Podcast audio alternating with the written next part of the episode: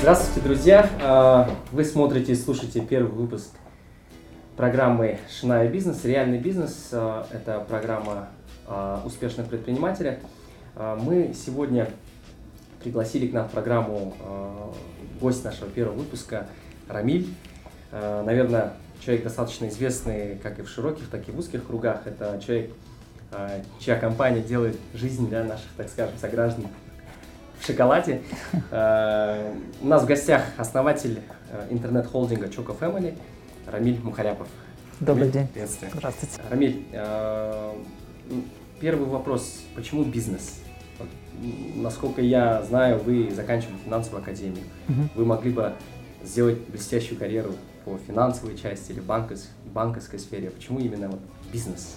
Возможно, потому что а, мой отец, он был предпринимателем, и все время он пропагандировал, что бизнес это свобода, а, а, за, за ним будущее, то есть ты сам строишь свое дело, и даже если что-то не получается, винишь только себя, а если получается, то, ну или там каждый день ты вкладываешь какой-то труд, ты понимаешь, ради чего ты это делаешь. А, Поэтому вот это чувство собственничества, оно очень важно. И я сам понимаю и, и вижу, да, насколько а, мощнее работают ребята, которые становятся нашими партнерами, которые становятся а, соучредителями нашей группы. Мы активно а, вовлекаем там, наших сотрудников в то, чтобы они а, становились нашими партнерами, получали доли в компании. А, сейчас таких уже 15 человек. И в этом году, в частности, мы там объявили о том, что а, по итогам 2016 года такая возможность будет у каждого нашего сотрудника. То есть, возможно, а, через год у нас будет больше 100 акционеров. Вот. Я, я про- прочувствовал это на себе, когда начинал работать, когда у тебя появляется осознанность, а, почему ты утром встаешь, почему ты идешь на работу. А, Ответственность за клиентов, за а, партнеров, с которыми ты взаимодействуешь. Твоя компания, которую ты строишь, не должна их подвести. И это в целом интересно. Ты строишь свои правила, есть какие-то вещи в мире, которые тебе не нравятся, которые ты считаешь не идеальными. И тут, получается, ты свой монастырь отстраиваешь по-своему, вводишь свои собственные правила, как компания будет работать. Это очень-очень интересно. То есть ты чувствуешь себя таким своего рода инженером мира, инженером Нас- окружающей среды. Насколько я знаю, вы по найму проработали там всего лишь два месяца, сказали, что это... Это была самое- практика. это, Практика, была, да? это была практика, да. То есть а, в а, какой-то период я еще до конца а, не понимал, что такое вообще работа, что такое предпринимательство. Были какие-то разные предпринимательские опыты. А, После второго, после третьего курса а, мне повезло поработать а, на практике в отличной компании, на мой взгляд, «Казмунайгаз». А, Я был по два месяца каждый из, этих э, лет на практике. И я могу сказать, что условия шикарные, то есть все для сотрудника делается, чтобы там комфортно работалось. Но та работа, которой там, я занимался, мне показалось, она была интересна, допустим, первый месяц, на второй месяц она уже стала немножко рутинной. И когда-то я представлял себе, что мне предстоит этим заниматься а, там, годы, десятки лет, а, мне было немножко не по себе. То есть мне, на мой взгляд, было немножко скучновато. Поэтому, соответственно, пошли по пути бизнеса. И вопрос такой следующий. И, э, Казалось бы, вы, ну, насколько я знаю, да, вы учились в Москве, заканчивали финансовую академию, да, при правительстве Российской Федерации, в- начинали первые шаги именно в Москве по бизнесу. Да, Вот. И вот вопрос такой, казалось бы, ну, Москва, благоприятная среда, но все говорят, хочешь делать бизнес, езжай в Москву, то есть это так, ну, в России, по крайней мере. Вы вернулись в Казахстан делать бизнес, вот, э, можете вот этот момент прокомментировать. да, прокомментировать, А, почему не в Москве? Почему? Ну, все просто. То есть в Москве а, я находился и занимался бизнесом в тот период, когда а, учился параллельно. Вначале это была учеба, потом это была аспирантура. А, и, ну, понятно, что с точки зрения того, что я был привязан к учебе, я не мог где-то в другом месте что-то там начинать. А, в момент, когда у тебя этой границы нет, а, ты понимаешь, что ты можешь заниматься где угодно бизнесом, как бы границ нет. И тут стал вопрос, где а, меньше конкуренция и где та модель, которую мы для себя а, увидели, может преуспеть. И было понятно, что модель, с которой мы начинали, это модель Groupon, американской компании, то есть купонный сервис. Было понятно, что в Москве в тот период уже был там просто алый океан. Этих компаний было больше 100 компаний, которые делали купонные сервисы. И а, с нашим капиталом, а, это было несколько там, десятков тысяч долларов, мы понимали, что мы не потянем Москву. Ну, зато там, сделав предварительный расчет и пообщавшись с, с, с моими одноклассниками со времен школы, я понял, что в принципе в Казахстане это возможно. Поэтому было принято решение о том, что начнем с малого рынка, вернемся uh-huh. в Казахстан, начнем здесь. Казахстан вы вернулись, и вот э, очень много различных бизнесов вы перепробовали э, в Москве. То есть это были бизнесы, на которых вы, в принципе, оттачивали какое-то мастерство по да. управлению людьми и так далее. Вот насколько, если вы вкратце расскажете, какие вот э, были эти бизнесы и что именно, какие вот навыки вы приобрели во время э, ведения ну, вот этих вот. Много. Может быть, там это были какие-то мелкие бизнесы, может это был если вот вкратце расскажете об этом и какие именно навыки Мы занимались вечеринками в клубах, а, организацией вечеринок. А, мы занимались а, размещением рекламы в вузах Москвы, занимались производством выпускных альбомов и школьных дневников фирменных под каждую школу. Какие навыки? Ну, опять же, это базовые навыки. Навыки выстраивания отделов продаж, навыки переговоров, пробитие где-то там административных барьеров, какого-то базового маркетинга. Наверное, один из супер важных э, навыков, это, собственно, навыки менеджмента, работа с командой, мотивация команды, планирование, развитие своего. А мы начали углубляться в IT потихонечку, там уже в конце, когда мы делали выпускной альбом, в 2010 году у нас уже появилась такая технологическая платформа, то есть немножко мы уже представляли, что такое сайт, как он пишется, как взаимодействовать с айтишниками и прочее. И а, тоже немаловажная вещь это HR, то есть как работать с командой, набирать команду, увольнять команду, там, если надо, выстраивать мотивационную сетку и прочее. Да, ну, а, в одном из интервью я вот прослышал то, что было очень большое количество ошибок сделано, те да. ошибки, которые э, в итоге, как э, вы скомпилировав, сделав такой общий вывод, применили уже непосредственно ну, в правильном да, уже знали, как это должно быть правильно, применили, скорее всего, уже в Choco Family, где сейчас на данный момент, насколько я понимаю, большое количество проектов, ну, в частности, если не ошибаюсь, на данный момент 4 да, проекта основных. 4 направления, да. 4 основных направления. А, у меня такой вопрос, есть у вас такое направление фаворит, которое вот, ну, больше всего вам нравится, и вот больше на него или все проекты одинаковые? Нет, ну, ну а, есть разделение вот а, такое классическое, да, там кэшкау, да, там дойные коровы, звезды, собаки, эм, трудные дети, как-то по-разному называют. Ну, в общем, э, конечно, у нас есть внутри тоже свое разделение. А я могу так сказать, что э, отдельный проект у нас номер один на рынке. Мы первые в купонных сервисах, мы первые а, в доставке линз, а, онлайн-доставке еды. А, Скорее всего, мы первые в тревеле, скорее всего, непонятно. Там, коллеги наши по рынку говорят, что они первые, мы думаем, что мы. А, и есть направления, где мы пока не первые, например, интернет-магазин, мы там не первые. То есть это в том числе говорит о том, что определенные трудности у нас с этим направлением есть. Вот, есть где-то оно оказалось может, не столь легким, как первоначально. Но а, любимчики это, конечно, те, кто развивается быстрее всего. Вот кто растет быстрее всех, там, где ты видишь результат каждую неделю, есть такие проекты, например, Чукафуд растет каждую неделю, практически каждую неделю результат больше, чем предыдущей неделе, то, конечно, ты стараешься больше внимания таким проектам уделять, больше времени, а, как-то там всевозможно помогать и прочее. Если ты видишь а, в проекте, например, какой-то там скепсис, у нас было много проектов, вот помимо тех, что мы делали, которые мы закрывали. То есть а, понятно, что если мы видим такие проекты, а, то мы стараемся там, как только мы перестаем в них верить, их пристреливать, что называется. Вот, то есть закрывать. Таких было много. Там около трех-четырех проектов, которые в разной стадии разработки или в разной стадии даже лонча были, мы их потом закрывали. Интересен ваш опыт, наверное, нашим слушателям больше всего будет про инвестиции, да, то есть по привлечению инвестиций. В одном из своих э, интервью журнала Forbes вы сказали то, что э, есть миф о том, что интернет-проект можно начать там коленки, и, грубо говоря, э, не имея инвестиций и так далее. То есть для вас это миф, и вы говорите то, что чтобы начать более или менее такой маломальский хороший проект, необходимо там привлечь какие-то большие инвестиции там, в размере там, 200 тысяч, я это цитирую. И для более больших таких каких-нибудь там интернет-гипермаркетов вы там озвучивали сумму еще больше, там, которая считается миллионами.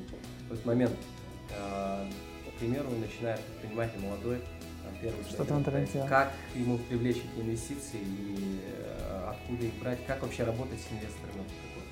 Ну да, здесь а, о чем стоит думать, что а, когда вы видите там интересные примеры проектов, а, которые взлетели, то они все абсолютно до единого, все были на каком-то этапе поддержаны венчурными деньгами, капиталом.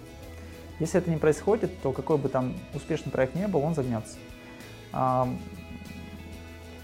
Посмотреть на историю ВКонтакте. То первоначально, допустим, деньги были вложены относительно небольшие. То есть это были десятки тысяч долларов, там, например, 60 или 70 тысяч долларов первый капитал. Но спустя там несколько месяцев после того, как они начали лететь, им дали уже очень солидные деньги, они получили там миллионы от Mail.ru, и дальше, конечно, они стали там масштабироваться и стали очень большими. Там, любой из проектов мы будем рассматривать, Facebook, еще это везде были десятки, сотни тысяч долларов. Начать э, проект в интернете с 1000 долларов и надеяться, что не привлекая капитал там преуспеть, это точно миф. Я в это не верю. То есть э, получать пользователей в интернете это недешево. И э, когда даже речь идет, допустим, о вирусных роликах, то очень редко бывает такое, чтобы вирусный ролик, какой бы он классный не был, он запускался бы, например, без капитала. Как правило, запуск вирусной кампании любой, он идет все равно с а, тем, что ты вначале там вкладываешь там несколько тысяч долларов, например, на промоушен этого видео, а дальше, если он действительно классное, виральное, да, то оно подхватится и будет дальше разнесено там десятками, сотнями тысяч тиражей, там миллионами, дай бог, да. Но первоначальный сброс в любом случае идет либо же ты изначально должен ну, обладать соответствующей аудиторией. То есть понятно, если Тимати а, запустит свое видео, у него уже есть аудитория в миллионы людей, да, там понятно, что ему возможно обойтись и без какого-то капитала. Поэтому здесь надо а, смотреть, но а, если вы начинаете, у вас нет, скажем, а, базы пользователей стартовой какой-то, то будьте готовы к тому, что вам придется вкладывать а, хорошие десятки, сотни тысяч долларов а, в развитие вашего проекта. Глядя назад на все проекты, которые запускали мы, даже несмотря на то, что у нас э, уже есть там почти миллион пользователей, которые у нас на ресурсах зарегистрированы, мы понимаем, что э, бюджет любого нашего лонча это сотни тысяч. Там нет такого, что за, вот мы сейчас 50 тысяч вложим, у нас все будет хорошо. А как, это всегда сотни тысяч. Как привлекали? На э, старте, как там мы сами неоднократно читали, надеяться на чудо не приходится. То есть э, деньги либо свои, либо ближайших людей, друзей, которые в вас верят. Э, в нашем случае это было таким образом. 65 тысяч долларов мы э, заработали самостоятельно в нашем прошлом проекте по выпускным альбомам. И э, нам необходимо было также, мы там в бюджете читали, нам нужно было 150 тысяч. А мы не собрали 150, мы собрали 105. Оставшиеся деньги дал мой родной брат, мой одноклассник, и все. Ну, то есть, вот так и получилось, да, то есть наша команда, мой одноклассник, мой родной брат дал. Да, так называемый 3F, да? Да, Friends, uh, Family, Fools, так и есть. Но, опять же, uh, на старте, на уровне идеи, какая бы она классная ни была, даже вот мы приходили, говорим, ребята, Groupon сейчас во всем мире супер бомба, да, вот везде идет очень классно, давайте запускать. И я могу сказать, у нас на старте было там несколько uh, потенциальных инвесторов, которые отказывались, которые один даже был в последний момент соскочил. То есть мы уже с ним договорились, что он даст там то ли 10, то ли 20 тысяч долларов, не помню уже. И уже вот последний момент, когда там все уже было там согласовано, сказал, нет, я передумал. То есть а, разные были ситуации, но а, понимаю, что чудо здесь не происходит. И даже сейчас, когда я вижу там а, ребята приходят, там а, разные проекты предлагаешь, здесь есть огромный риск а, имплементации. Идея может быть классная, но сможет ли команда классно это реализовать, непонятно. Поэтому в идеале для большинства, подавляющего большинства инвесторов, они готовы вкладываться на более позднем этапе, готовы переплачивать, но смотреть уже а, тогда, когда есть какой-то traction, какой-то какой результат. А, получилось так, после того, как мы а, ресурс запустили, у нас а, довольно а, быстро, через несколько месяцев, а, появились уже первые там люди, которые были готовы рассматривать инвестиции в проект. Кто-то обращался самостоятельно. Регулярно начинает звучать фраза типа «А что ж ты мне не сказал?» Это, знаете, вот прям после того, как что-то начинает получаться, uh-huh. ты будешь это часто слышать. Говорят, ой, ну вот если бы я знал, да я бы тебе тоже денег дал, и все уже вроде готовы тебе денег давать. Ну когда уже что-то начинает получаться. У нас на тот период, я помню, там мы довольно быстро пошли там с места в карьер, а, в месяц мы набирали примерно по 30 тысяч пользователей, когда там спустя 3 месяца, например, у тебя там почти 100 тысяч пользователей, mm-hmm. то ты уже типа крутой, уже все там видят твои продажи, как у тебя что-то получается, то ты уже интересен очень многим. И а, ну, особенно там впечатляет ну, traction, когда в месяц там растешь, растешь, растешь, растешь, там в два раза в месяц вырос где-то там полтора раза. Ну, то есть там темп роста на старте обычно всегда высокий. Но если бы у нас не было денег, то мы бы не смогли их обеспечить. То есть откуда берутся темпы роста? Тем, что ну, они берутся то, что ты вкладываешь, э, собственно, ну, в маркетинг, продвижение, чтобы о тебе узнал широкий круг э, твоих клиентов. Если этого не делать, то ты можешь хоть три года, хоть пять лет существовать и быть очень дохлым. Собственно, в этом в том числе была ошибка наших коллег-конкурентов, которые запускались раньше нас. Когда мы пришли на рынок, таких сервисов было уже много. Но а, если ты приходишь с бюджетом, ты их можешь за месяц обогнать. Вот они там год что-то копошили, сделали, ты приходишь за месяц их можешь обгонять, а, обогнать спокойно. Ну, у нас так и произошло в конечном счете. За месяц, за два мы стали лидером казахского рынка, и потом пошли, пошли, пошли, пошли уже вперед. А, к примеру, вы уже привлекли инвестиции. Вот каким образом а, ведутся переговоры с Инвестор? инвесторами, да, то есть есть ли какие-то принципиальные вещи, которые вот, необходимо соблюсти? Да? Я вообще не могу нас назвать там чемпионами по переговорам с инвесторами, вот, не могу, потому что у нас а, была как-то такая историческая ситуация, что мы очень долго не могли с ними договориться. А, где-то здесь, а, возможно, была где-то наша неуступчивость, а где-то, дум, предполагая даже некая такая, как бы, ну, сказать, а, лень что-то объяснять. То есть у нас, в принципе, там почти все время было и так все неплохо, и если мы видим, например, ну, мы общаемся с инвесторами и видим, что они не готовы нас оценивать там, а, в ту сумму, которую мы как бы сами себя оцениваем, а, ну, мы сильно не пытались там кого-то убеждать. Ну, нет, так нет. А, потом получилось так, получалось так, что ты... Почему обычно происходит такое вот несогласование? Когда ты начинаешь быстро, быстро расти, то ты видишь уже цифры следующие, а они пока видят только цифры предыдущие. И, например, что видят а, твои инвесторы, когда на ранних стадиях ты общаешься? А, часть а, их видит так, подождите, ребят, вы оцените себя, к примеру, там 300 тысяч, полмиллиона долларов, к примеру, вы себя оценили в полмиллиона долларов.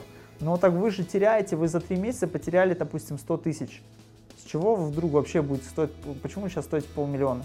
Мы начинаем объяснять, что вот если мы будем расти такими же темпами, то через год мы там, через, полгода мы станем прибыльными, потом мы будем зарабатывать столько-столько. И это действует не на всех. Некоторые готовы оценить только твой прошлый результат, не смотреть на будущее. А, ну, понятно, что там мы к этому были не готовы, то есть мы видели, что сейчас мы не, не готовы отдавать а, там, за 5 копеек а, продавать какой-то пакет, поэтому говорим, ну окей, тогда нет. И у нас очень ну, было несколько раз различные ситуации, когда мы были на грани того, чтобы сделку закрыть, но потом почему-то, опять же, вот, а, особенность, на мой взгляд, это неправильная совершенно особенность а, людей, которые хотят по-настоящему вложиться в хай-тек или там в хорошие команды, они зачем-то в последний момент начинают ломать.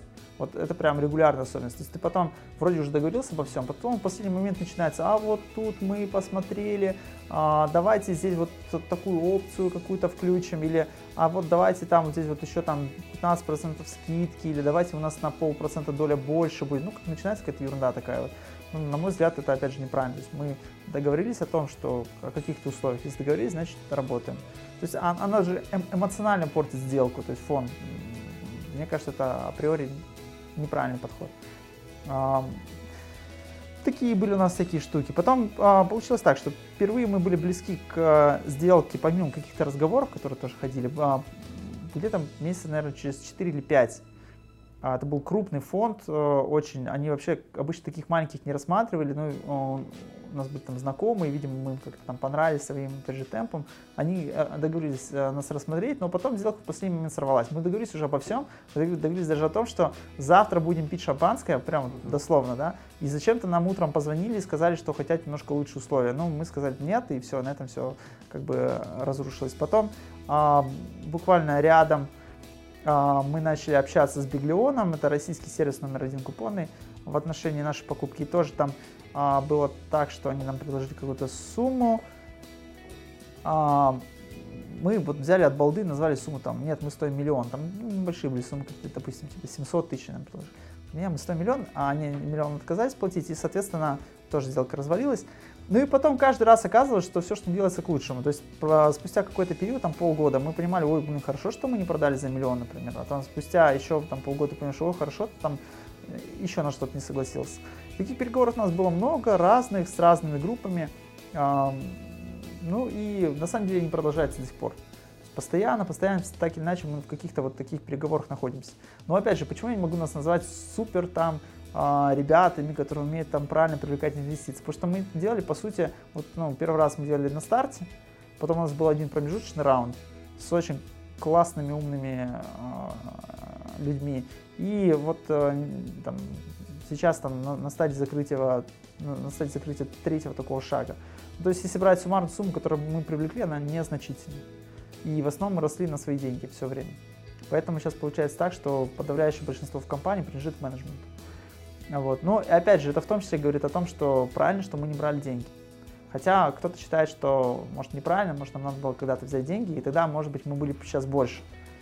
Но опять непонятно, были бы больше или, или не были бы больше. Потому что деньги мало взять, их надо еще переварить, переварить. А история, скажем, российского рынка, она показывает, что зачастую большие деньги губят компании они получают деньги, у них нет стимула становиться прибыльными, потому что вроде им кажется, что у них еще очень большие резервы. И они начинают их активно тратить а, до конца. Ну, то есть, допустим, если у тебя нет денег, ты вынужден их где-то брать. Ты должен их как-то, назовем так, рожать, да? То есть, а как ты начинаешь рожать? Ты начинаешь эффективнее тратить те, те ресурсы, которые у тебя есть. Ты выжимаешь максимум из маркетинга, ходишь там, договариваешься на бартер. Ты а, вынужден а, ну, то есть ты же начинаешь что-то вот предпринимать, ну, то есть это высоко предпринимать. Да, да, да, да, да, это очень похоже, да. Если ты, допустим, Coca-Cola, то у тебя уже есть там сложившийся паттерн. Ты покупаешь столько-то там наружки, столько-то там телевидения и свой результат тоже добиваешься. Скорее всего, этот путь, он гораздо более затратный, чем там типичный предпринимательский путь, но зато он гораздо более надежный. То есть у нас шансов провалиться было там масса, и мы несколько раз были прямо на грани разорения, да, там в 2012 году особенно. А там укол очень все надежно. Вот, точно запугивайте деньги, все у тебя точно будет хорошо. Вот, поэтому, ну, там два пути, но я просто, опять же, понимаю, смотря на российских игроков, вот сейчас они рушатся там очень массово, ну, наверное, все, что делается к лучшему, хорошо, что в свое время мои деньги не привлекали. И вот при этом э, у вас на данный момент, да, э, несмотря на то, что вы не привлекали инвестиции, на данный момент одна из таких, ну, я считаю, что на рынке Э, достаточно ну, высокоэффективная команда. Вот вы, часто Спасибо. говорите, то, что у вас команда, это 80% успеха, да? Может По больше. крайней мере, на, ну, может даже больше. Э, как вот такую команду, ну, так скажем, может быть, для кого-то такую команду мечты собрать? Вот э, какие шаги вы прошли, прежде чем вот такая вот команда сложилась? Очень долгая история, как мы собирали нашу команду. Ну, Какие такие основные моменты, чтобы понимать, а, откуда брать людей, потому что зачастую мы, когда задаем такой вопрос, первый, первый ответ это ну, отсутствие кадров. То есть на рынке нет ну, квалифицированных кадров. Откуда вы их искали? Вы сами их воспитываете, ну, либо где-то находите, вот расскажите людям, где находите. Ну, вот фраза про отсутствие как бы кадров, она, ну, все относительно. Очень. То есть, а, условно, а, возможно, а, те люди, которым мы восхищаемся, в масштабах мира на самом деле не такие крутые, например, да, а мы там его на руках носим, считаем, что он там бог, там, не знаю, там, сервиса, например, или там бухгалтерии, к примеру. То есть мы можем, в принципе, заблуждаться. А, но зато вот эта наша собственная вера в то, что это классные люди, она наверное, их самих подстегивает где-то быть классными. У нас, а, ну, то есть а, было два, два, у нас было шесть учредителей, но было два человека, которые фактически работали. Я и Анвар Бакиев. И у нас изначально было понимание, если мы хотим а, быть на рынке номером один, то и команда у нас должна быть самая крутая. То есть если мы сейчас наберем, допустим, наша команда маркетинга, к примеру, будет выступать в команде маркетинга наших коллег по рынку, то мы им проиграем, скорее всего. Если команда продаж наша будет слабее, мы проиграем ну и так далее. То есть было понимание, что э, на этом рынке кадры решают все. А, поэтому первое, что мы там брали, это там, за основу, это э, отсутствие компромисса в наборе. Берем людей, мы, мы должны быть уверены, что они самые классные, самые дерзкие. А, отсюда, соответственно, и плюс мы прям любили свой проект изначально, когда мы его создавали. Мы, ну, вот еще вроде ничего не было, но мы уже понимали, какой он будет классный, как люди будут там кайфовать с того, что будут пользоваться скидками теперь там, и прочее. И а, в, в, вот эти два фактора, они а, привели к следующему. Во-первых, мы стали писать довольно наглые вакансии.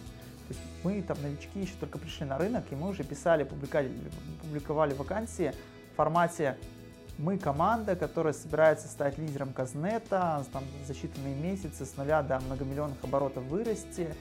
А, приходите к нам, а, только если вы считаете себя самым лучшим и хотите быть в самой лучшей команде там, и так далее и тому подобное. То есть такие были довольно наглые вакансии. И а, так мы несколько звездочек прям зацепили. То есть было видно, они нам сами потом говорили об этом, что а, на вакансию клюнули. Второй момент, когда они приходили, мы общались с ними тоже без э, компромиссов. Если мы видели, что человек там не тянет, не подходит, мы каждой вакансии составляли прям тесты.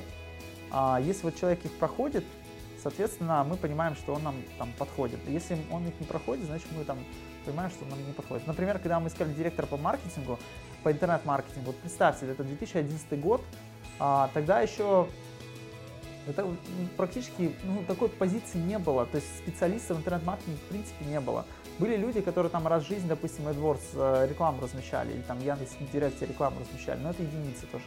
И а, нам нужно было как найти человека, который ну, хотя бы лучше всех понимает а, там, социальную динамику Казнета, что там вообще происходит, как эту аудиторию цеплять и прочее.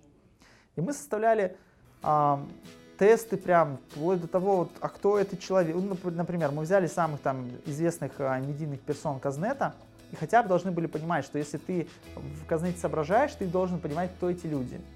И мы там говорили, допустим, Алишер Ильбаев, это кто такой?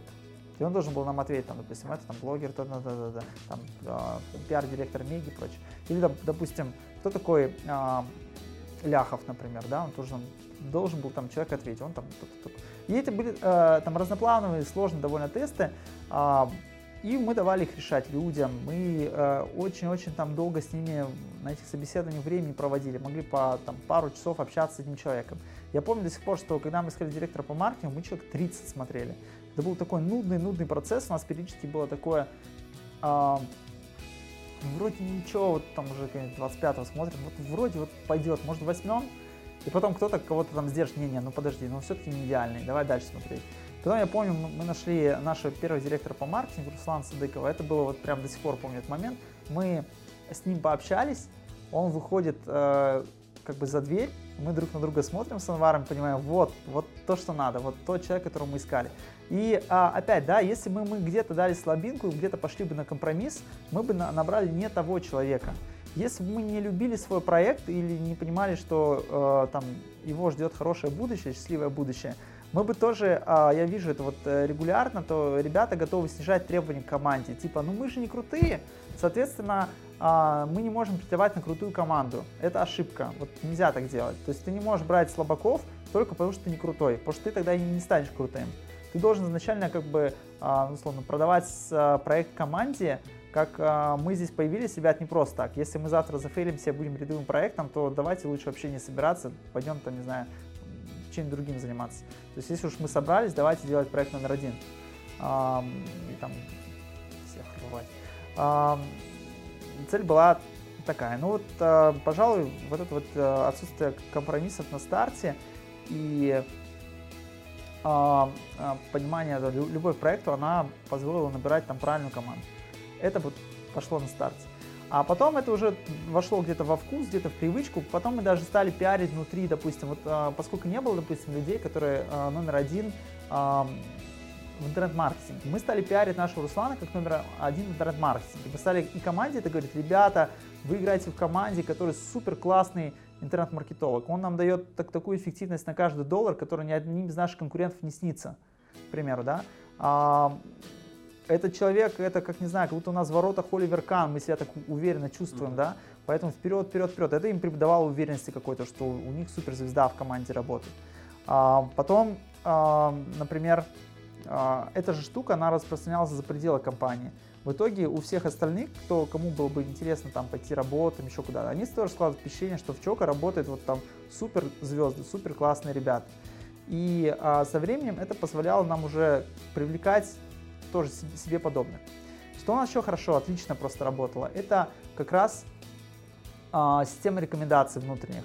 Когда нам нужно было найти очередного сотрудника, мы спрашивали в первую очередь наших сотрудников, ребят, нам нужна композиция, кто из ваших ребят подойдет, давайте подумаем.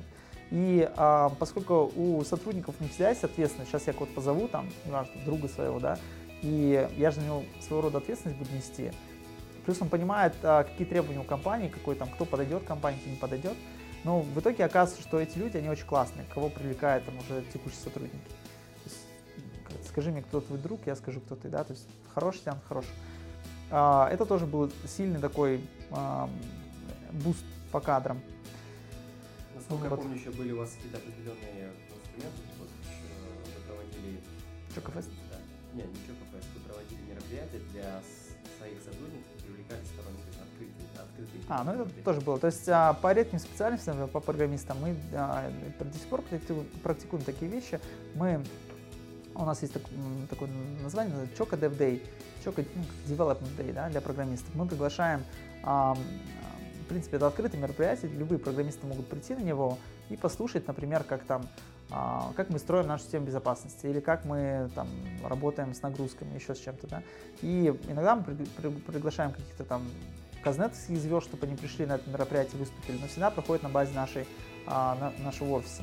В итоге, получается, приходят разные люди, мы можем с ними знакомиться, можем их узнавать, и понятно, что, как правило, приходят самые интересующиеся те, кому не все равно, кто хочет учиться, а это потенциально самые интересные сотрудники. И понятно, что такие люди, они а, редко выкладывают резюме, вообще им редко работают, потому что они уже где-то работают, у них все, все и так хорошо. Тут ты их вытягиваешь и можешь с ними познакомиться, увидеть их и где-то, может быть, там предложить себе перейти. Классная, техника. Я думаю, что те, кто ищет все сотрудники, могут применять технику. Я бы хотел еще такой вопрос представим гипотетически, что вы сейчас открываете компанию с нуля. Mm-hmm. Кого бы вы первым наняли? Кто какие сотрудники ключевые направления? Это зависит. То есть мы бы нанимали всех, кто нам нужен. То есть ты да, планируя компанию, ты понимаешь, какая у тебя структура какие позиции тебе нужны. Но подход был бы тот же самый. То есть, если тебе нужен маркетолог, ты должен понять, как работать, вот, э, как получить сразу качественные компетенции. Возьмешь слабого, он тебе сольет бюджет. Представь, что у тебя бюджет, а, я не знаю, там, 50 тысяч долларов в месяц, ты возьмешь слаб, слабачка, но он тебе и потратит весь этот бюджет, и никакого эффекта не будет. Да, поэтому, конечно, ты ну, должен понимать, что а, там, беря людей в команду, особенно если они будут распоряжаться ресурсами команды, должны быть уже подготовлены. Окей. Okay. По команде все понятно. У нас а, в рамках нашей программы есть рубрика, называется «Комплект успешного человека». Сокращенный. Э, на самом деле есть такие основные ресурсы управления, ими как раз таки отличают успешных людей. Это время, деньги, это здоровье, да? Как раз такие ресурсы, которые могут когда-либо иссякнуть. Вот, поэтому вопрос такой, э, вопрос о личной эффективности вашей, да, то есть как вы э, регулируете свое время, тайм-менеджмент, да, финансовая грамотность, это управление финансами, личными финансами, да, и вот о спорте. Я тоже очень много слышал, то, что вы занимаетесь марафоном, по-моему, бег, да, марафон, марафонский бег. Два года начал, да. Да, ну вот по этим трем моментам тайм-менеджмент, управление личными финансами и вот спорт, здоровье. Тайм-менеджмент, ну, по крайней мере, для меня а, это даже не вопрос того, что там ты зря тратишь время. На самом деле это редко бывает, что прям совсем зря тратишь время. А, вот для меня самая главная проблема это, сформулирую так, выйти из дома. Вот а, любые факторы, которые позволят тебе раньше выйти из дома, они очень полезны. А, например, сейчас у меня есть такой встроенный фактор, как а, дочку нужно отвезти в детсад. Это моя обязанность, и это происходит там рано утром, 8-8.30 должен с ней выйти. И в итоге получается так, что я там гарантированно на работе, там, ну, скажем, 9 часов, да, если где-то там что-то задержится, ну там, ну 9.30, я уж точно буду здесь. А, это первый фактор, с которым мне прям постоянно, регулярно, на протяжении всей своей жизни приходится бороться. А, если бы таких факторов не было, для, для примера приведу, да, то а, моей самоорганизации не всегда хватает, например, чтобы там я мог в 12 прийти на работу, где-то и в час, да, я понимал, что в этот момент я тоже что-то э, делал, я типа из дома работаю, я сам себя, наверное, оправдывал где-то, но на самом деле это, конечно, не так эффективно, как ты работаешь в офисе. А здесь вся команда, ты можешь с ними координировать действия гораздо эффективнее, ты меньше отвлекаешься, у тебя меньше там желания там, саму себе какой-то а, поблажку дать, ты все, ты уже в работе, ты с командой. Поэтому вот один из ключевых таких триггеров, если у тебя, ты можешь себе такое создать, почему ты должен рано быть на работе, это было бы очень полезно, я думаю, это дело. А, Дальше я пользуюсь... Тоже хорошо, да. Ну, опять, вот а, делом встречами я, я, я вижу, как бы, какая там есть определенная такая проблема. Это хорошо, но, как правило, вот эти все встречи, они стоят денег. То есть, а, скажем, для предпринимателя, особенно на старте, я вот до сих пор помню, да, когда ты только начинаешь, то тебе не очень хочется тратить а, там там 3 тысячи, там 5 тысяч тенге оставлять, допустим, на то, что там чай попить с кем-то, да, на самом деле не очень хочется, ты понимаешь, что в конечном счете набегает большая сумма. Поэтому, если можно это сделать там максимально безденежно, то лучше делать максимально безденежно. Как вариант, не знаю, с кем-то договариваться о том, что там ну, встречу можете там на 8.30 назначить или на 9 назначить встречу. Потому что опаздывать на встречу, как бы ты уже априори не хочешь, там, подвести человека, ты постараешься там все сделать, чтобы успеть а, там рано быть. Ну, вот это первый для меня момент. Дальше я пользуюсь Google календарем, для меня это очень удобный инструмент, ты можешь там планировать а, далеко-далеко, шерить свои события с другими, очень удобно там твои коллеги добавляют. У нас прям это как корпоративный стандарт, все, все в Google календаре у нас. А, на наш взгляд, очень удобно. А, что касается тайминга по времени, да, по времени. Да, ну да, особенно у меня какая раньше была проблема, до того, как начал пользоваться Google календарем, когда с кем-то договоришься о встрече, я могу про нее забыть. И потом там, а ты где? А я вообще там в офисе, я вообще забыл про нее. И это было, конечно, нехорошо. И когда появился Google календарь, как только я договариваюсь о встрече, я тут же вношу его туда, то есть со смартфона он там синхронизируется очень удобно. Я вношу сразу встречу и уже про нее не забываю. Это очень удобно. А, то есть особой какой-то другой там системы, там, разные системы Алина, Просто Google календарь? Google календарь, да. да все, все обучается тайм-менеджменту там какой-то, то есть есть определенные техники, у вас техника, ну, основная э, инструмент календарь основной, а вот у меня, на мой взгляд, а, нет проблемы, то, что называется прокрастинация, да, или как это называется? Ну, в общем, когда ты пустую тратишь время. У меня, на мой взгляд, не очень много ее. То есть, если уж ты находишься, ты стараешься там, сфокусироваться. Одна из проблем, которая у меня, кстати, была, это вопрос внимания. Ну, то есть это не связано с тем, что ты в, э, зря тратишь время. Раньше, например, я не мог, ну, тяжелее было людям отказывать. И плюс, э, как так исторически сложилось, что там у меня не было рабочего места, раньше мы сидели в большом open space, и э, люди приходят, и они тебя отвлекают. То есть какой-то какой вопрос возник, он вместо того, чтобы сам там его решить, он к тебе подходит, проще просто ему, да, он тебя спрашивает. Вот когда у руководителя появляется, хотя бы вот у нас, допустим, эта комната, где мы сидим, это не моя комната, это комната, мы называем переговорка топов. То есть здесь все топы сидят вообще-то, да, и там а, обсуждают, что-то делают. Но а, в этом случае гораздо меньше тебя отвлекают, а, то есть когда твои ребята там не могут в любой момент тебе подойти. То есть а, наличие, скажем, а, выделенного помещения какого-то у а, руководителя, я думаю, будет ему помогать концентрироваться. Вот у меня явная проблема с этим есть. Я хочу на чем-то сконцентрироваться, я начинаю решать задачу, если меня в этот момент э, отвлечь, то я могу переключиться на другую задачу, там, час или там, полтора часа другой задачей заниматься. А потом я вернусь сюда и снова буду тратить время, чтобы вникнуть, снова вспомнить, что-то я там решал. А, сейчас у меня так, если у меня задача расписана какая-то, стоит она в календаре, то я все-таки стараюсь другим отказывать. Если кто-то подходит, я говорю позже, например, через 15 минут я закончу, я готов пообщаться. А, ну, тут, тут мнение, скажем, говорить нет, тоже довольно полезная штука. А, но при этом я могу сказать, э, что я там не согласен с тем, что, а, как говорят, э, там, работать нужно не, там, не по 10 часов, а головой, там, всякие такие выражения. Я с ним не согласен. Опять почему? Потому что как бы круто работать головой 10 часов, ну вот идеально, да. То есть а, я сомневаюсь, что можно в 6 ты что-то закончил, и типа ты все планы сделал, и вот мне кажется, нормальный человек, ну, предприниматель, по крайней мере, он на этом не успокоится. То есть, если у него еще есть время, он не скажет, я на сегодня все свои задачи выполнил, я пойду домой отдыхать. И пошел он там, не знаю, пиво пить, например. Это как-то странно. То есть, если ты все сделал, ну, делай дальше. То есть, никогда задача не кончится. Ты, как бы, они у тебя вообще нескончаемые. Тебе строить компанию надо. Делай дальше, делай дальше, дальше, дальше, дальше, дальше.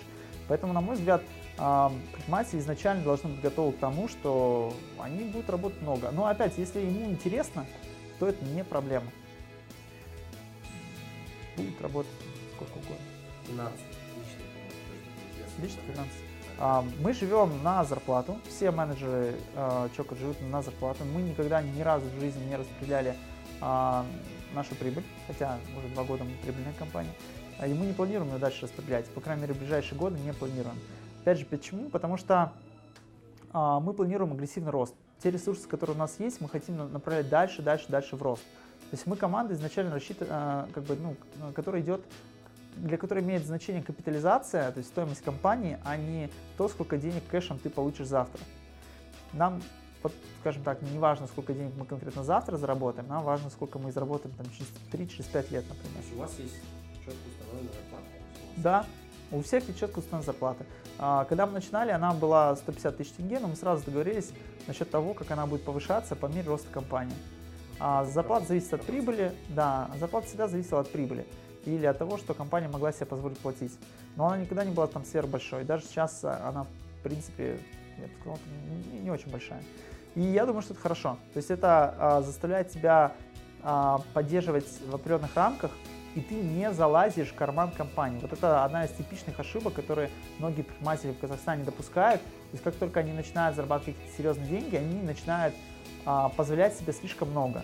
И вместо того, чтобы, например, а, открыть там, к примеру, еще один магазин, допустим, там сеть он розничную строит, того, чтобы открыть один магазин, он а, берет, там, покупает там бриллиант жене, к примеру, да, вместо того, чтобы открыть один магазин, он едет там всей семьей там три раза в год отдыхать. Ну, к примеру, я говорю, да. Это очень часто происходит. В итоге твой бизнес останавливается в развитии вместо того, чтобы дальше расти. И здесь надо очень четко отделять. Здесь зарплата какая-то, там все акционеры там согласовали тебе ее платить. Окей, все, вот твоя зарплата, ты ее получаешь. А все, что остается, это деньги компании. И как ими распоряжаться, должны решать, опять же, все акционеры. Ну так вот, э, в итоге, когда ты а, где-то ты, ты живешь на зарплату, ты вынужден себя где-то сдерживать. Я думаю, что это тоже идет на пользу. То есть ты свой бюджет сильно не раздуваешь. А, вот пример могу привести, да. А, у меня там, до сих пор сейчас нет машины. А, это, а, скажем, ну, кто-то говорит, как будто это похоже на аскетизм, как будто типа я аскет. На самом деле я не аскет. Я хочу ездить на хорошей машине, я уверен, что я буду ездить на хорошей машине. Просто а, в условиях, когда ты живешь, скажем, на зарплату, а, ты а, понимаешь, что ну, не хочется машину в кредит покупать. А, или там потом значимую часть а, денег, значимую часть денег отдавать на этот кредит, да, если там не, не очень большая зарплата.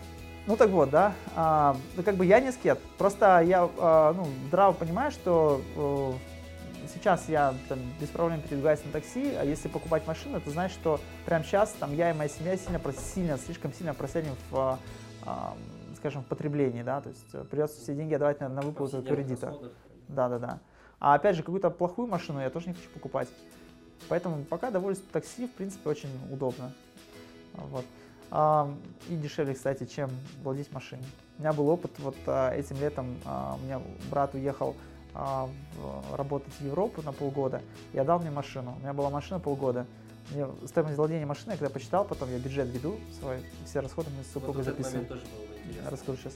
А, вышло, что в месяц в среднем машина мне обходилась 80 тысяч тенге.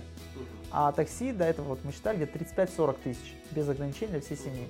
Почему машина мне обходилась 8 штук? Потому что есть бензин, есть, а, а, скажем, стоянка, есть мойка машины, есть штрафы, которые мне так или иначе приходили, есть ремонт, которым, опять же, ну, ввиду того, что я там был новичком, в общем, только начинал водить, так или иначе что-то я там царапал, кого-то царапал, там, такое у меня тоже было, по мелочи, но было. Но набегало в итоге. В итоге вот за 6 месяцев в среднем 80 тысяч отдал за машину.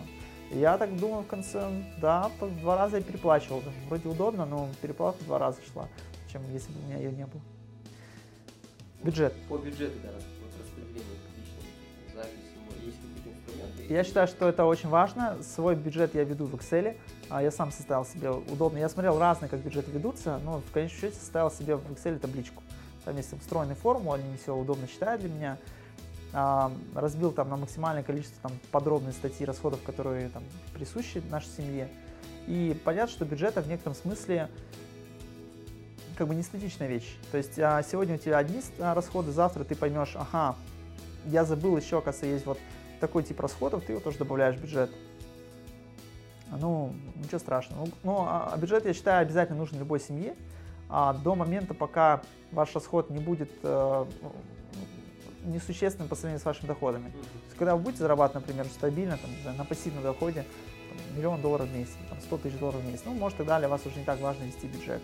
Но когда вам важно, там, чтобы ваши доходы и расходы сводились, чтобы вы там в конце месяца не, не бежали за авансом, а, дайте там зарплату, то важно это все тщательно учитывать и считать. А, очень сильно помогает, дисциплинирует и меня, и супругу. Ну, то есть ты... Потом в конце месяца вы хотите делать анализ, а, это по ходу идет. То есть, например, как это происходит? В ежедневном э, режиме заносят туда траты. А, когда ты эти траты заносишь каждый день, ты видишь, э, какая стадия месяца и сколько уже по статье потрачено. И ты уже понимаешь, так, например, хватит деловые встречи проводить день в кафешках, к примеру, да? Все, пора там назначать встречи в офисе, например. А, или там у них в офисе, ну, то есть, чтобы, например, эту статью исключать. Или ты видишь там перерасход по статье развлечения, опять же, соответственно, тормозишь, даешь там... процент на развлечение дохода? Небольшой. Нет, нету такого? Это а вот проценты нет, то есть просто ты считаешь, чтобы там, не превышал какой-то разумный цифр. Да, там разумный цифр, чтобы поместиться. Но скажу так, развлечение это балансирующая статья. То есть ты, у тебя есть много обязательных статей, аренда квартиры, а, детский садик, там, в моем случае там няня, ну, там, и так далее, константы, там, еда, продукты.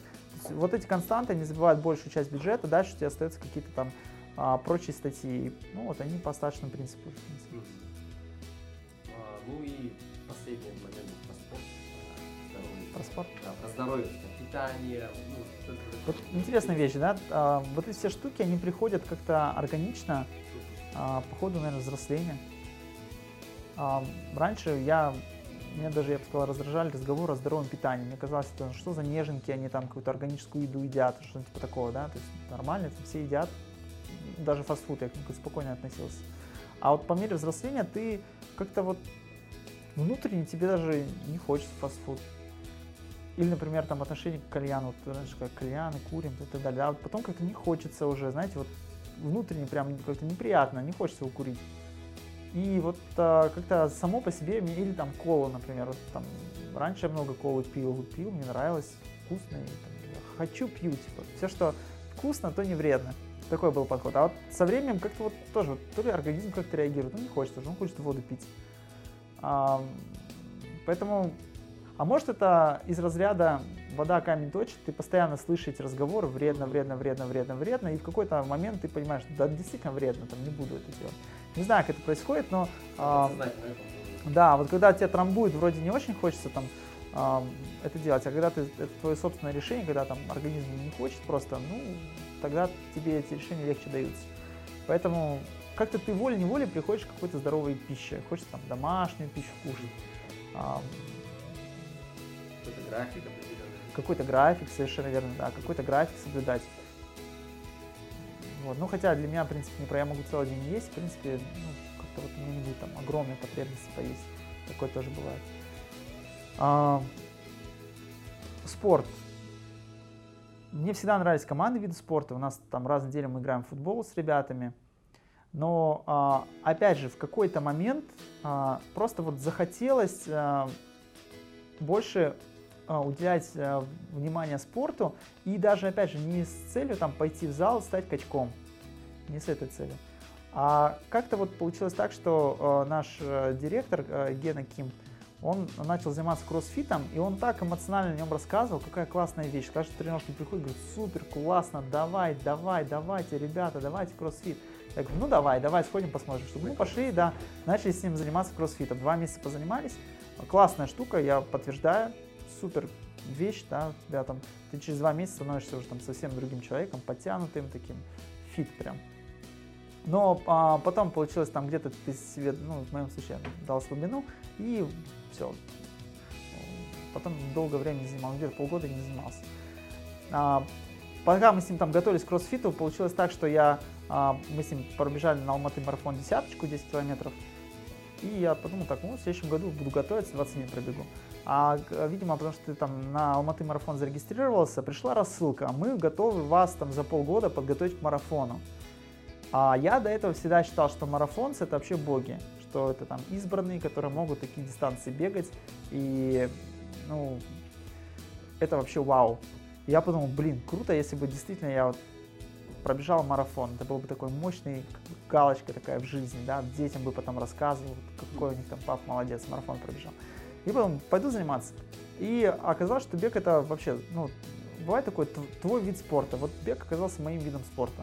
Мне прям кайф бегать. Вот удивительная вещь, мне на старте казалось, что два часа бега это же так скучно. Или там полтора часа бегать, да, ну, столько времени терять на бег. А по факту оказывается, что это очень интересно.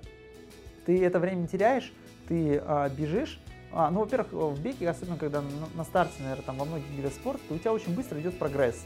И когда ты видишь прогресс, ты понимаешь, что еще недавно тебя десятка, а ты впервые в жизни там пробежал, и ты там еле-еле как-то там дышал там, на финише, и у тебя было одно время, а тут ты ее там в легкую бежишь там через там 4 недели, и тебе вообще-то кажется заурядной дистанции, например, тебя это воодушевляет, ты очень быстро видишь прогресс.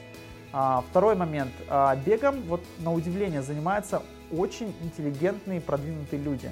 То есть те, с кем мы бегаем, это уровень там вице-президента крупнейших компаний, там президента инвестиционных фондов, около, ну прям продвинутая аудитория. Вот предпринимателей очень много бегает. Там Нетворкинг высокого уровня. Очень высокого уровня нетворкинг. Вот на удивление. Я никогда не думал, что а, это, оказывается, такая секта бегунов. И, кстати, очень много. Вот ты потом начинаешь общаться, кажется, и этот бегает, и этот бегает, и этот бегает. А, потом, когда ты бежишь, а, во-первых, ты можешь с кем-то договариваться вместе бежать, очень хорошо работают мозги. То есть у тебя как бы ну, голова свободная, ты можешь пофилософствовать, что-то сам с собой обсудить или с кем-то обсудить. То есть на самом деле это время очень продуктивно проходит. Эти полтора часа тебя никто не трогает. И вот что бы ты делал полтора часа, если бы ты не бегал, например? Ты бы, я не знаю, в YouTube сидел, фильм бы смотрел, не знаю, и какой-нибудь еще ерундой занимался ну, к примеру, Facebook. То есть это не то время, когда ты можешь полностью расслабиться и сам с собой порассуждать, пофилософствовать, подумать о, о жизни. А в период бега у тебя как раз это и получается, идет два часа. Иди, беги, беги и думай. И э, это действительно очень полезно. Я думаю, для предпринимателей это очень полезно. И когда они книги, да, а, ну, да, по-разному, у кого какой подход. Или подкасты, которые да, в аудио вот а, нам тренер, да, тренер нам запретил бегать а, с наушниками, с, с музыкой там в частности, да, потому что считает, что а, в этом случае ты не организм слушаешь, а подстраиваешься под ритм музыки, если по, муз- по музыке ты бежишь. И плюс это вообще небезопасно, ты в городе бегаешь, там машины могут поехать, там еще кто-то там. Ну, в общем, запретили, они нам запретили с точки зрения безопасности бегать с наушниками.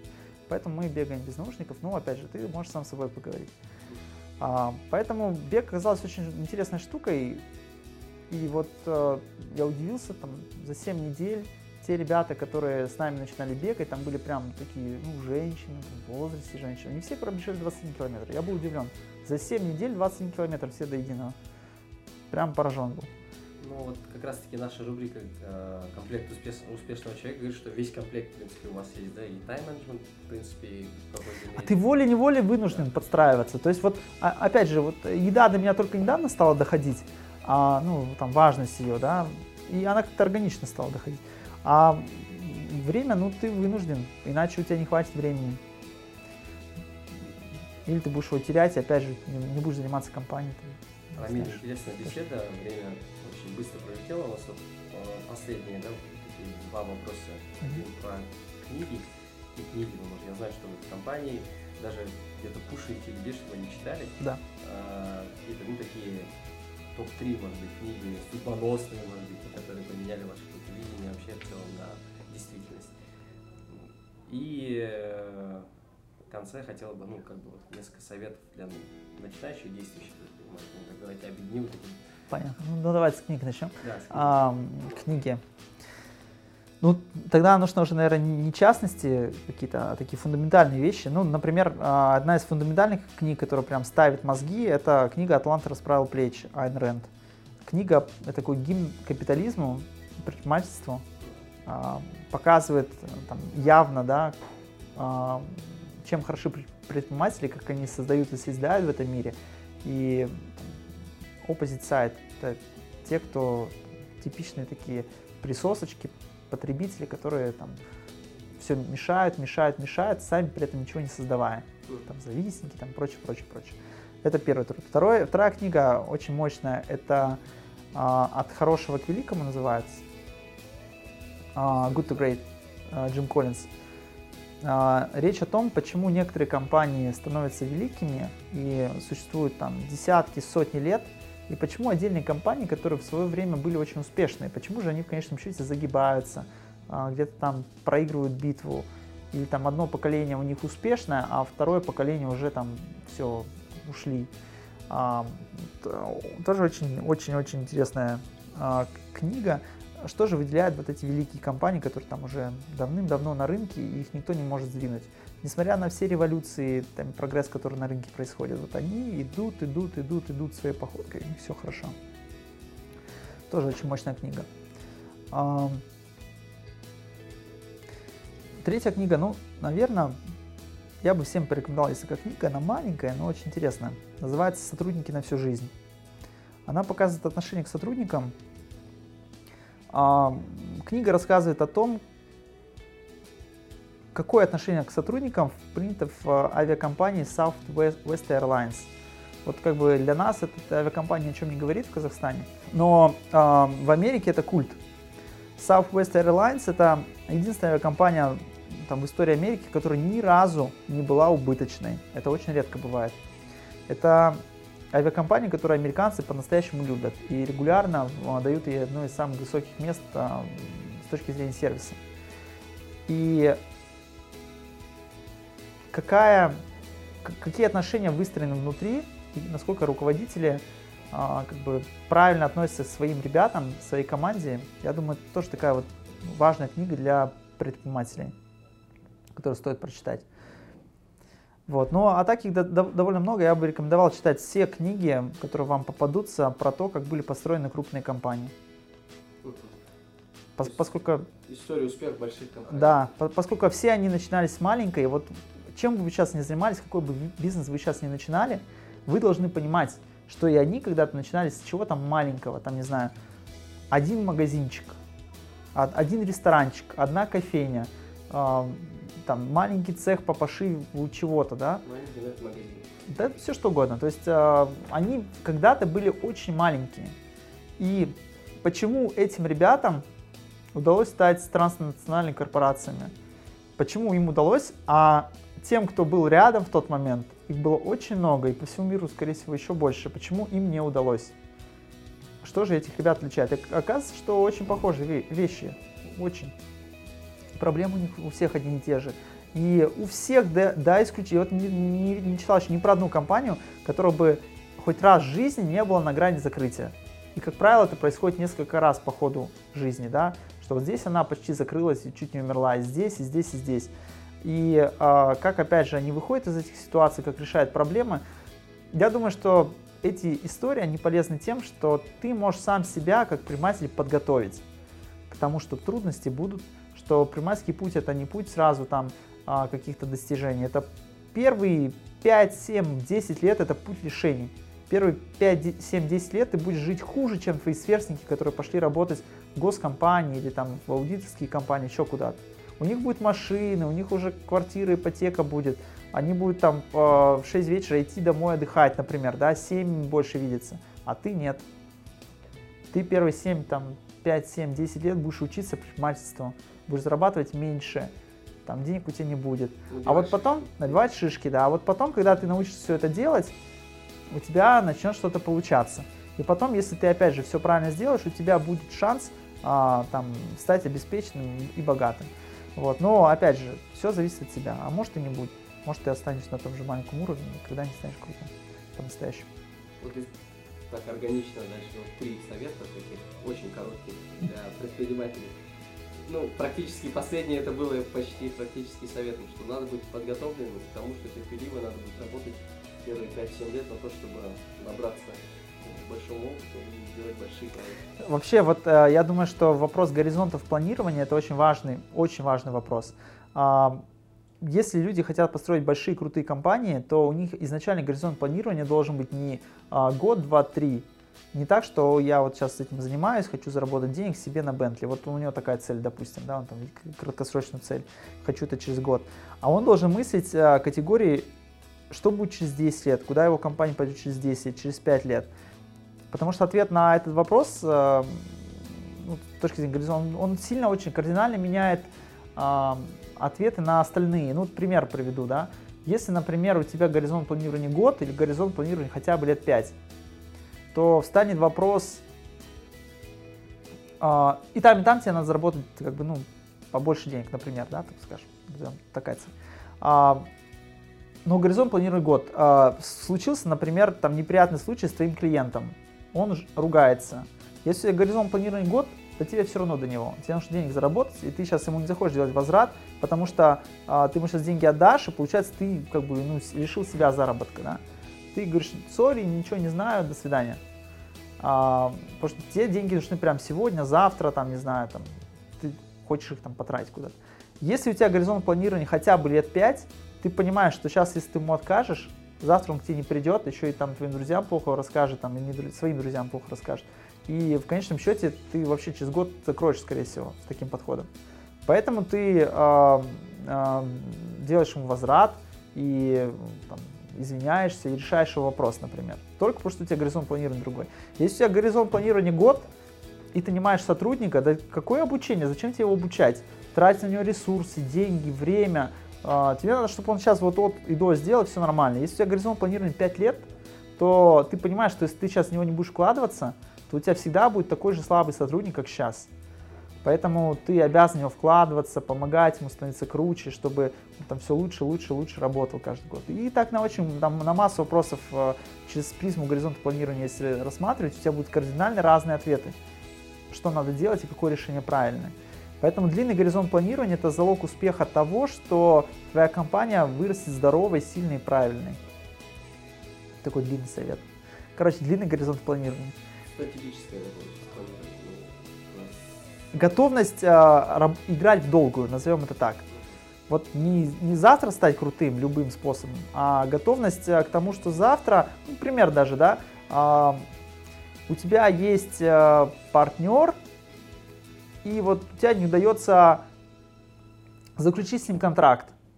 А, зачастую, например, а, ребята с а, коротким горизонтом планирования, они там пускаются во все тяжкие, там, не знаю, идут там взятки какие предлагают, еще что-то такое, например, да. А, и, ну, потому что он, он считает, ему прям в этом году обязательно этот контракт нужен, к примеру. Если же у тебя горизонт длинный, ты понимаешь, что нельзя действовать неэтично. Ты лучше пропустишь его в этом году, в следующем году придешь, и в следующем году грамотно отработаешь, например, да, то есть э, ну, попытаешься сейчас в следующем году, не в следующем, так через год, но рано или поздно ты, он там нуждается в твоих услугах, например, ты это понимаешь, рано или поздно ты будешь с ним работать, ты будешь поддерживать с ним отношения, вкладываться, но при этом как бы не суетиться и не переживать, ты работаешь долго, постепенно, постепенно, постепенно. Или ты не будешь, например, там, если он тебя откажет, суетиться и переживать. Ты будешь хорошо, это все равно вклад в наши отношения, через год вернемся, там и так далее. Вот, ну, Горизонт планирования, такой длинный ответ. Какие еще советы?